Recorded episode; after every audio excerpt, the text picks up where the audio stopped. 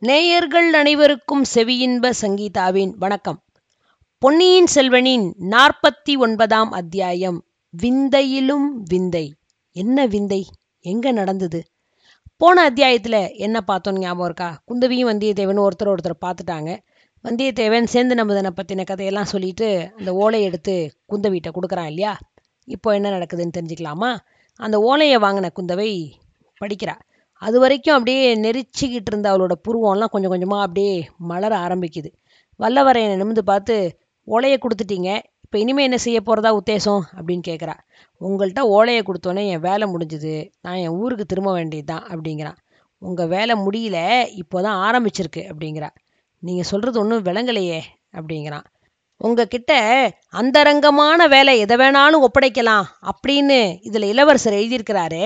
அதை பற்றி உங்ககிட்ட ஒன்றும் சொல்லலையா? நீங்கள் என்ன பண்ண போகிறீங்க அப்படின்னு கேட்குறா இளவரசர்கிட்ட அந்த மாதிரி ஒப்புத்துக்கிட்டு தான் வந்தேன் தேவி.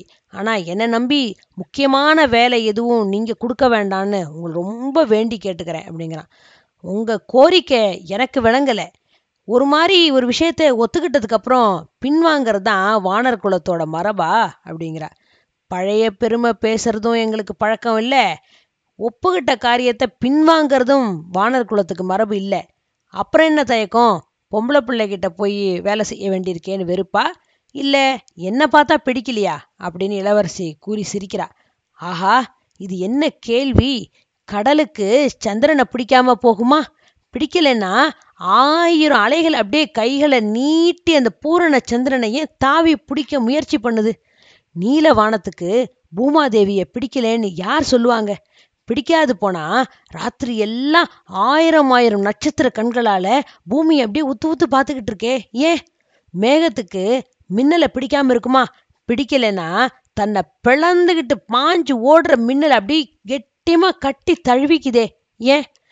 வண்டுக்கு மலர பிடிக்கலைங்கிறது உண்டா? அப்படி பிடிக்கலைன்னா ஏன் ஓயாம மலரை சுத்தி சுத்தி வட்டம் போட்டு மதிமயங்கி விழுந்து கிடக்கு? விட்டில் பூச்சிக்கு விளக்க பிடிக்கலைன்னா யாராவது நம்புவாங்களா? அப்படி பிடிக்கலைன்னா ஏன் அந்த விட்டில் பூச்சி அந்த ஒளியில விழுந்து உயிரை விடுது? தேவி நல்ல கேள்வி கேட்டீங்க.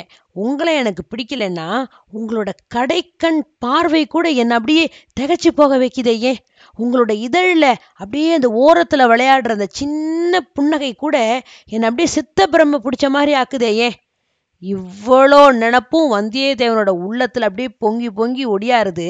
ஆனால் அவன் எதையுமே வார்த்தையில் சொல்லவே இல்லை. ஐயா என்னோட கேள்விக்கு நீங்கள் இன்னும் மறுமொழி சொல்லவே இல்லையே. வாகனர் குலத்தில் பிறந்த வீரர் புருஷன் கேவலம் ஒரு பொண்ணுகிட்ட போய் வேலை செய்யறதான்னு தயக்கமா? இளவரசர் உங்ககிட்ட இந்த ஓலையை கொடுத்தப்போ இதில் எழுதியிருக்கிறத சொன்னாரா இல்லையா? அப்படின்னு திருப்பியும் குந்தவி கேட்குறா அப்போ வந்தியத்தேவன் இளவரசர் விருப்பத்தை நல்லா தெரிஞ்சுக்கிட்டு தான் நான் புறப்பட்டு வந்தேன். ஆனால் நான் நல்ல வேலையில் புறப்பட்டு வரல போல் இருக்கு. வழிநடுக ஏகப்பட்ட விரோதிகளை சம்பாரிச்சிட்டு வந்துட்டேன். இப்போ நாலா பக்கத்துலேருந்தும் பகைவர்கள் என்னை தேடிக்கிட்டு இருக்கிறாங்க. இந்த நிலமையில நீங்கள் கொடுக்குற பணியை நான் செய்ய போய் அதில் ஏதாவது சங்கடம் வந்துட்டா உங்கள் வேலை நின்று போயிடுமேன்னு பார்க்குறேன் அப்படிங்கிறான் வல்லவரையன். யார் யார் அந்த பகைவர்கள்? எனக்கு சொல்லலாம்ல அப்படின்னு குந்தவி ஒரு மாதிரி கவலையாக கேட்குறா பழுவேட்டரையர்கள் என்னை வேட்டையாடி பிடிக்கிறதுக்கு நாலா பக்கமும் ஆளுங்களை அனுப்பியிருக்கிறாரு. என் உயிர் நண்பனாக இருந்த கந்தமாறன் நான் தான் அவன் முதுகில் குத்திட்டேன்னு நினச்சி என் மேலே ரொம்ப கோபமாக இருக்கான். ஆழ்வார்க்கடியான்கிற ஒரு வீர வைஷ்ணவ வேஷதாரி வேற என்னை பின்தொடர்ந்துக்கிட்டே இருக்கான். இந்த பழுவூர் இளையராணி நந்தினி தேவி என் மேலே ஒரு மந்திரவாதி ஏவி விட்டுருக்கா. எந்த நிமிஷத்தில் நான் யாருக்கிட்ட மாட்டிக்குவேனோ தெரியாது அப்படிங்கிறான். அப்படி சொல்லிக்கிட்டு வரும்போதே சேந்தனமுதனோட குதிரையில் வரும்போது சேந்தனமுதனை திருப்திப்படுத்துறதுக்காக இவன் நதி வெள்ளத்தில் விழுந்தான் இல்லையா? அதுக்கப்புறம் அந்த வெள்ளத்துலேயும் தப்பிச்சு கரையேறின அன்னைக்கு ராத்திரி அவனுக்கு நடந்த ஒரு நிகழ்ச்சி அப்படியே அவனுக்கு ஞாபகம் வருது. என்னாச்சு? பகலெல்லாம் அந்த பிரயாணம் பண்ணி குதிரையில் போய் அப்புறம் நதி சுழலில் விழுந்து எந்திரிச்சது ரொம்ப அவனுக்கு அப்படியே அசதியாக போச்சு. ராத்திரியில் அப்படியே அந்த நதிக்கரையோடையே நடந்து போகிறான் ரொம்ப தூரம் நடந்து களைச்சு ராத்திரி மூணாஞ்சாமத்தில் ஒரு பாழடைஞ்ச பழைய மண்டபத்தில் போய் சேர்றான். அங்கே அப்படியே நிலா அப்படியே கொஞ்சம் கொஞ்சம் வர ஆரம்பித்து அப்புறம் மண்டபத்துக்கிட்ட போகும்போது நல்ல பிரகாசமாக ஒளி விடுது. அந்த மண்டபத்துக்குள்ளேயும் கொஞ்சம் தூரம் அந்த நிலாவோட வெளிச்சம் அப்படியே பூந்து பிரகாசத்தை கொடுக்குது. வெளிச்சமாக இருக்கிற பகுதியை தாண்டி இருளாக இருக்கிற பகுதிக்கு போய் வந்தியத்தேவன் அப்படியே படுத்துக்கிறான். கண்ணை சுழட்டிக்கிட்டு தூக்கம் வர்றது. அந்த சமயத்தில் ரொம்ப பக்கத்துலேருந்து ஒரு ஆந்தையோட அகோரமான ஒரு குரல் கேட்குது இது அவன் எப்போ கேட்டான் அப்படின்னா பழுவூர் இளையராணிக்கிட்ட அந்த லதா மண்டபத்தில் பேசிக்கிட்டு இருக்கும்போது வெளியில் இதே மாதிரி ஒரு ஆந்த குரல் கேட்டது அவன் ஞாபகத்துக்கு வருது. ஆஹா அப்படின்னு பயந்து போய் திடுக்கிட்டு ஏஞ்சிட்டான்.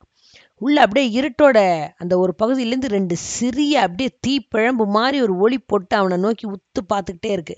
வெளியே போயிடலாம் அப்படின்னு நினச்சி ரெண்டு அடி இப்படி எடுத்து வைக்கிறான். வெளியிலேருந்து யாரோ உள்ள வர காலடி சத்தம் கேட்குது இவன் உடனே என்ன பண்ணுறான் ஒரு பெரிய தூண் மாதிரி இருக்குது அது கிட்ட போய் அந்த தூணு கிட்ட ஒளிஞ்சு நின்றுக்கிட்டு ஆஹா இப்போ நம்ம தூணுக்கிட்ட ஒளிஞ்சுக்கிட்டோம் வரவனுக்கு நம்ம கண்ணு தெரிய மாட்டோம். அவன் அப்படியே நம்மளை தாண்டி போயிடுவான் அப்படின்னு முடிவு பண்ணி தூணுக்கிட்ட நிற்கிறான் யார் வரான்னு உத்து பார்த்தா பழுவூர் ராணியை பார்க்க வந்த அந்த மந்திரவாதி தான் அவங்கிறது இவனை பார்த்தோன்னே தெரிஞ்சு போயிடுது வந்தியத்தேவனுக்கு. அவன் அப்படியே நேராக அந்த தூணை நோக்கி தான் வரானே. ஐயோ நம்ம இங்கே இருக்கோன்னு தெரிஞ்சா வரான். ஆனால் ஏன் நேராக இங்கே வரான்? அப்படின்னு இவன் யோசனை பண்ணிகிட்டு இருக்கும்போதே அவன் மெது மெதுவாக அப்படி பூனை மாதிரி நடந்து வந்தவன் வந்தியத்தேவனுக்கு பக்கமாக அந்த தூணுக்கிட்ட வந்தோடனே ஒரு கோரமான குரல்ல அப்படின்னு ஒரு கூச்சல் போட்டுக்கிட்டு வந்தியத்தேவன் கழுத்தை அப்படியே ஒரு கையால் பிடிச்சி நெரிக்கிறான். எடு எடு இந்த பணலட்சண மோதிரத்தை எடு கொடுக்கலன்னா அவன் கழுத்தை நினச்சி கொண்டுடுவேன் அப்படின்னு மிரட்டுறான். வந்தியத்தேவன் கழுத்தே முறிஞ்சிரும் போல இருக்கு. அவன் விழியெல்லாம் பிதுங்கி வெளியில வந்துடுற மாதிரி ஆயிடுச்சு அவனுக்கு. மூச்சு திணறுது. அப்படியே மனசை திடப்படுத்திட்டு என்ன பண்றான்? அந்த பழைய தூணை ஒரு கையால் அழுத்திக்கிட்டு ஒரு காலை தூக்கி முழு பலத்தோட உதைக்கிறான் அந்த மந்திரவாதியை. மந்திரவாதி போய் பொத்துன்னு விழுறான் அவன் தலையில அந்த பழைய தூணோட கற்கள்லாம் அப்படியே சதறி மேலே உழுது. ஆஹா இதுக்கு மேலே இங்கே இருக்கக்கூடாதுன்னு பிடிச்சான் ஓட்டான் தேவன். எங்கே போய் நின்னான்னு அவனுக்கே தெரில தலை தெறிக்க ஓடுறான். தொடர்ந்து யாரும் வரலன்னு நிச்சயம் பண்ண பின்னாடி தான் எங்கேயோ ஒரு இடத்துல போய் நிற்கிறான் அந்த ராத்திரி அனுபவத்தை நினச்சோன்னே வந்தியத்தேவனுக்கு உடம்பெல்லாம் இப்போ கூட அப்படியே சிலுசிலுன்னு ஒரு மாதிரி ஆகுது அந்த பயங்கர நினைவுக்கு நடுவில் ஐயா காஞ்சியிலேருந்து நீங்கள் புறப்பட்டு எத்தனை நாளாச்சு? அப்படின்னு குந்தவை கேட்குறது அவனோட காதில் விழுது அவனுக்கு மனசில் ஒரு தெளிவை கொடுக்குது. ஒரு வாரமும் ஒரு நாளும் ஆச்சு தேவி அப்படிங்கிறான். இந்த ஒரு வார காலத்துக்குள்ள இத்தனை பகைவர்களை நீங்க சந்திச்சிருக்கிறது விந்தையிலும் விந்தை தான் ஆனா இப்படி ஒரு அதிசயமான காரியத்தை எப்படி சாதிச்சீங்க? அப்படின்னு கேட்குறா குந்தவி. அது ஒரு பெரிய கதை தேவி அப்படிங்கிறான். எவ்வளோ பெரிய கதையாக இருந்தாலும் பரவாயில்ல. சொல்லலாம். அந்த விவரத்தெல்லாம் தெரிஞ்சுக்கிட்ட பின்னாடி தான் உன்னை நம்பி எந்த வேலை கொடுக்கணும்னு நான் முடிவு பண்ண முடியும். அப்படின்னு சொல்லிட்டு இளவரசி ஈசான சிவப்பட்டரை பார்த்து படகோட்டி எப்படிப்பட்டவன்? அப்படின்னு கேட்குறா ரெண்டு காதும் நல்ல செவிடு. இடி இடிச்சா கூட கேட்காது தாயே. ரொம்ப நல்லது. படகுல ஏறி கொஞ்சம் தூரம் அப்படியே போயிட்டு வரலாம். இவரோட கதையை முழுசாக நான் கேட்கணும் அப்படின்னு சொல்லிட்டு படகுல போய் ஏறுறா. வந்தியத்தேவனுக்கு அப்படியே புலங்காகி தான் ஆயிடுச்சு. ஆஹா! சோழர் குல திருமகளோட ஒரு படகுல போற பாக்கியம் அவ்வளோ எளிதா கிடைச்சிருமா? அதை பெறத்துக்கு ஏழு ஜென்மத்துல நம்ம பெரிய தவம் பண்ணியிருக்கணுமே படகுல ஏறினதுக்கு அப்புறம் எவ்வளோ தூரம் முடியுமோ அவ்வளோ தூரம் கதையை நீட்டி வளர்த்தி சொல்லணும் அப்படின்னு முடிவு பண்ணிக்கிறான். சுருக்கமா சொல்லிடவே கூடாது. அவசரம் என்ன? இந்த மாதிரி அரிதா கிடைக்கிற வாய்ப்பெல்லாம் கை நழுவு விட்டுடக்கூடாது அப்படின்னு முடிவு பண்ணிக்கிட்டு அப்படியே படகுல போய் ஏறுறான். வந்தியத்தேவனுக்கு ஒன்றும் அவசரம் இல்லை ஆனால் படகு ஓடையில் நகர்ந்து அப்படியே அவன் கடம்பூர் சம்புவரை மாளிகையில் நடந்ததை சொல்ல ஆரம்பிச்சதுலேருந்து குந்தவைக்கு வினாடிக்கு வினாடி அப்படியே அவசரம் பரபரப்பும் அதிகமாயிட்டே போகுது. மேலே என்னாச்சு? அப்புறம் என்னாச்சுன்னு தோண்டி தோண்டி அவனை அப்படியே வேகப்படுத்தி வேகப்படுத்தி சொல்ல வைக்கிறா. வந்தியத்தேவன் அவன் முடிவு பண்ண மாதிரி அந்த கதையை கூடிய வரைக்கும் நீட்டி நீட்டி நீட்டி நீட்டி சொல்கிறான் எவ்வளோ நீட்டுனாலும் கதைக்கு ஏதாவது ஒரு முடிவு வந்து தானே ஆகணும். எல்லாம் இவன் சொல்லி முடிக்கும்போது ஓட படித்துறைக்கு வந்து சேர்ந்துருச்சு. படகுலேருந்து அவங்க இறங்கி பூங்காவுக்குள்ளே வந்து சேர்றாங்க. அரண்மனையில் இன்னும் அந்த குறவை கூத்து நடந்துக்கிட்டு இருக்கு. அங்கே நடக்கிற பாட்டெல்லாம் அப்படியே கேட்டுக்கிட்டே இருக்கு. அதில் கிருஷ்ணரை பற்றி ஒரு பாட்டு பாடுறாங்க. கம்சனை பற்றியும் சொல்கிறாங்க அப்போது வந்தியத்தேவன் சொல்கிறான் இந்த கம்சனாரு ரொம்ப வஞ்சனராக இருக்கலாம். கெட்டவராக இருக்கலாம். ஆனால் எனக்கு நேற்று அவர் தான் ரொம்ப பெரிய உதவி பண்ணார் அப்படிங்கிறான். அது என்ன? கம்சன் உங்களுக்கு என்ன உதவி செஞ்சிருக்க முடியும்? அப்படிங்கிறா இளைய பிராட்டி. நான் இந்த பழையாறை நகரத்துக்குள்ளே வர்றதுக்கே கம்சன் தாங்க உதவி செஞ்சாரு அப்படின்னு சொல்லிட்டு அது உதவி என்னங்கிறதையும் சொல்கிறான் பழையாறைக்குள்ள தான் வந்து சேர்றதுக்கு முன்னாடி பழுவேட்டையரோட ஆளுங்களும் இங்கே வந்திருப்பாங்கன்னு வந்தியத்தேவனுக்கு ஒரு யூகம் இருந்தது. அதனால் என்ன பண்ணால் உள்ளே நுழையும் போதே ரொம்ப ஜாக்கிரதையாக தான் நுழையணும். அதுவும் இந்த நுழைவாசல்லாம் கண்டிப்பாக காத்துக்கிட்டு இருப்பாங்கன்னு அவனுக்கு சந்தேகம் வந்துருச்சு. எப்படி அவங்கக்கிட்ட மாட்டாமல் உள்ளே போகிறது அப்படின்னு அவன் யோசிச்சுட்டே இந்த பிரதான வாசலுக்கு பக்கத்தில் அரிசலாத்தங்கரை ஓரமாக அப்படி வந்துக்கிட்டு இருக்கும்போது ஒரு நாடக கோஷ்டி ஒன்று வருது. அதில் கண்ணன் பலதேவன் கம்சன் அப்படிலாம் வேஷம் போட்டுட்டு விதவிதமாக எல்லாரும் ஏதோ பாட்டு டான்ஸ்னு அப்படியே ஜாலியாக பேசிக்கிட்டே வராங்க. அதை பார்த்தோன்னே அந்த கம்சனோட முகத்தில் மட்டும் ஒரு மரத்திலான ஒரு கோரமான முகம் வைக்கப்பட்டிருக்கு. அதை பார்த்தோன்னே இவனுக்கு ஒரு யோசனை வந்துருச்சு. உடனே என்ன பண்ணான் அந்த நாடக கோஷிகிட்ட போய் மெதுவாக பேச்சு கொடுக்குறான். பேச்சு கொடுத்து அந்த வேஷம் போட்டவனுக்கு ஆட்டத்திறமை அவ்வளோவா பத்தலை அப்படிங்கிறான். கம்ச வேஷக்காரனுக்கு உடனே ரோசம் வருது. இவனோட சண்டைக்கு வரான். உடனே சுற்றி இருக்கிறவன் எல்லாம் பேசுகிறாங்க ஆள் ஆளுக்கு. வல்லவரையன் விட்டுருவானா இந்த வாய்ப்பை. உன்னை விட நான் நல்லா ஆடுவேன் பார்க்குறியா? அப்படின்னு சொல்லிக்கிட்டு அந்த முகமுடி அப்படி பலவந்தமாக அவன் கிட்டேருந்து பிடுங்கி எடுத்து இவன் போட்டுக்கிறான். போட்டுக்கிட்டு அப்படியே ஆரவாரமாக தட்டப்பட்டெல்லாம் ஒரு ட்ராமா பண்ணுறான் உடனே எல்லாரும் சுற்றி இருக்கிறவங்களுக்குலாம் இவனோட அந்த ஆரவாரம் ரொம்ப பிடிச்சிருக்கு. ஆஹாஹா இவன் ரொம்ப நல்லா பண்ணுறானே இவன் ரொம்ப நல்லா பண்ணுறானேன்னு எல்லாம் குரலை விட்டோன்னே கம்சவேஷக்காரன் கோவிச்சிட்டு போயிட்டான். அவன் போனா போட்டும். நானே உங்களோட நகரத்துக்குள்ளே வந்து ஆடுறேன். அப்படின்னு வந்தியத்தேவன் ஒத்துக்கிட்ட உடனே நாடக கோஷி மகிழ்ச்சியாக அவனை அப்படியே சேர்த்துக்கிட்டு தங்களோட அந்த பழையாறை நகருக்குள்ளே அப்படியே கூட்டிகிட்டு வந்துட்டாங்க. இப்படி தான் வந்து பழையாறை நகர் வீதியில் வந்து அப்படியே ஆட்டம் பாட்டம்லாம் முடிஞ்ச அப்புறம் வந்தியத்தேவனுக்கு ஆதித்த கரிகாலர் சொல்லி கொடுத்துருக்கிறாரு. போய் ஈசான சிவப்பட்டரை பார்க்க சொல்லி. அதே மாதிரி போய் ஈசான சிவப்பட்டரை பார்க்குறான். அவர் உடனே அவனை கோயிலை சுற்றி இருக்கிற அந்த சமணர் முழையில் தங்க வச்சிருந்துட்டு அப்புறமா குந்தவி பிராட்டிகிட்ட கூட்டிகிட்டு வராரு. இந்த விவரத்தெல்லாம் கேட்ட இளவரசி வந்தியத்தேவன் அப்படியே ஒரு வியந்து போய் பார்க்குறா ஒரு வெற்றி தெய்வமாகிய கொற்றவையோட கருணை தான் இந்த சோழ குலத்துக்கு பரிபூர்ணமாக இருக்குது அதனால தான் இவ்வளோ சங்கடமான இந்த நிலைமையில ஒன்றை மாதிரி ஒருத்தரை எனக்கு உதவிக்கு அனுப்பி வச்சிருக்கா அந்த தேவி அப்படின்னு சொல்கிறா அரசி இன்னும் நீங்கள் எங்கிட்ட எந்த பணியும் கொடுக்கலையே. என் பூரண ஆற்றலை காட்டுறதுக்கு இன்னும் சமயம் வந்து சேரலையே அப்படிங்கிறான். அதை பற்றி கவலை வேண்டாம்.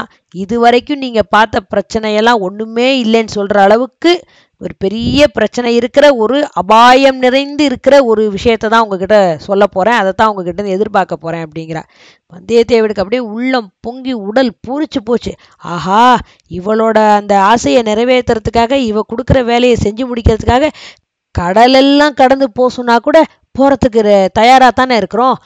ஆயிரம் சிங்கங்களோட அப்படியே ஆயுதமே இல்லாமல் நம்மளை போர் புரிய சொன்னால் கூட இவளுக்காக அதை செய்யலாம் போல் இருக்கே அந்த மேரு பர்வதத்தோட உச்சியில் ஏறி அந்த விண்மீன்கள் நட்சத்திரம்லாம் இருக்குல்ல அதை அப்படியே கையால் பறித்து எடுத்துக்கிட்டு வான்னு அவ சொன்னால் கூட செய்யலாம் போல இருக்கே அரண்மனை நந்தவனத்தில் மத்தியில் பளிங்குனால் செய்யப்பட்ட ஒரு வசந்த மண்டபம் இருக்குது அதை பார்த்துக்கிட்டே குந்தவி அதை நோக்கி நடக்கிறா.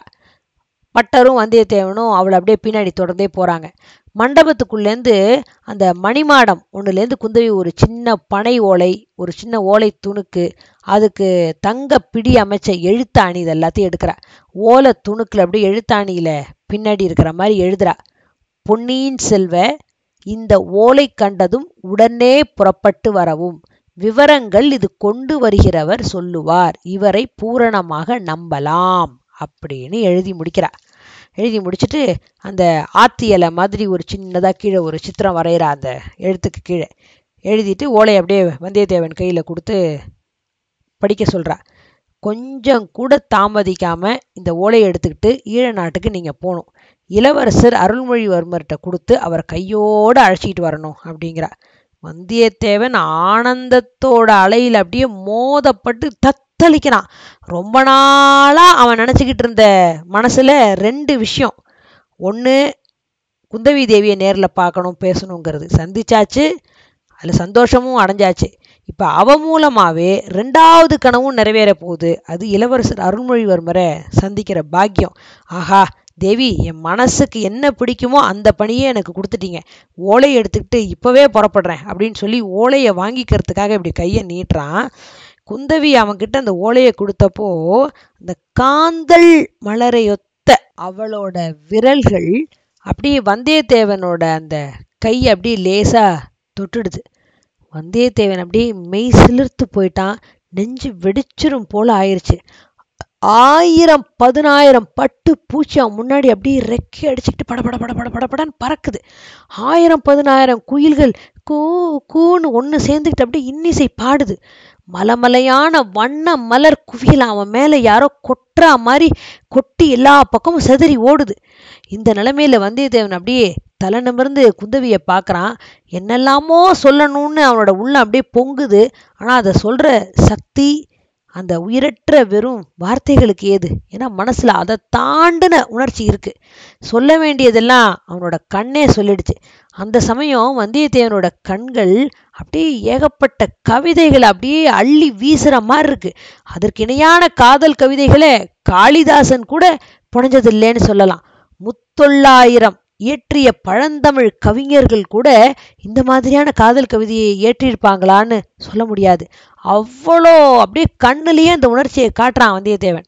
வசந்த மண்டபத்துக்கு வெளியில் எங்கேயோ கொஞ்சம் தூரத்தில் காஞ்ச இல சருகுகள் அப்படியே சலசலன்னு ஒரு சத்தம் வருது. ஈசான சிவப்பட்டர் அப்படின்னு குரலை உடனே கணச்சி கொடுக்குறாரு. வந்தியத்தேவன் இந்த உலகத்துக்கு வந்து சேர்ந்துட்டான். இப்போ என்ன நடக்கும்? வந்தியத்தேவன் கையில் அருள்மொழிவர்மரை கூட்டிகிட்டு வர சொல்லி குந்தவி ஓலை கொடுத்துருக்காளே. இப்போ வந்தியத்தேவன் அருள்மொழிவர்மரை கூட்டிகிட்டு வரதுக்காக போக போறானா? வெற்றிகரமாக கூட்டிகிட்டு வந்துருவானா? வழியில என்னெல்லாம் பிரச்சனை நடக்கும்? இதெல்லாம் தெரிஞ்சுக்கணுன்னா அடுத்த அத்தியாயம் வரைக்கும் கொஞ்சம் காத்திருக்கணும். நன்றி.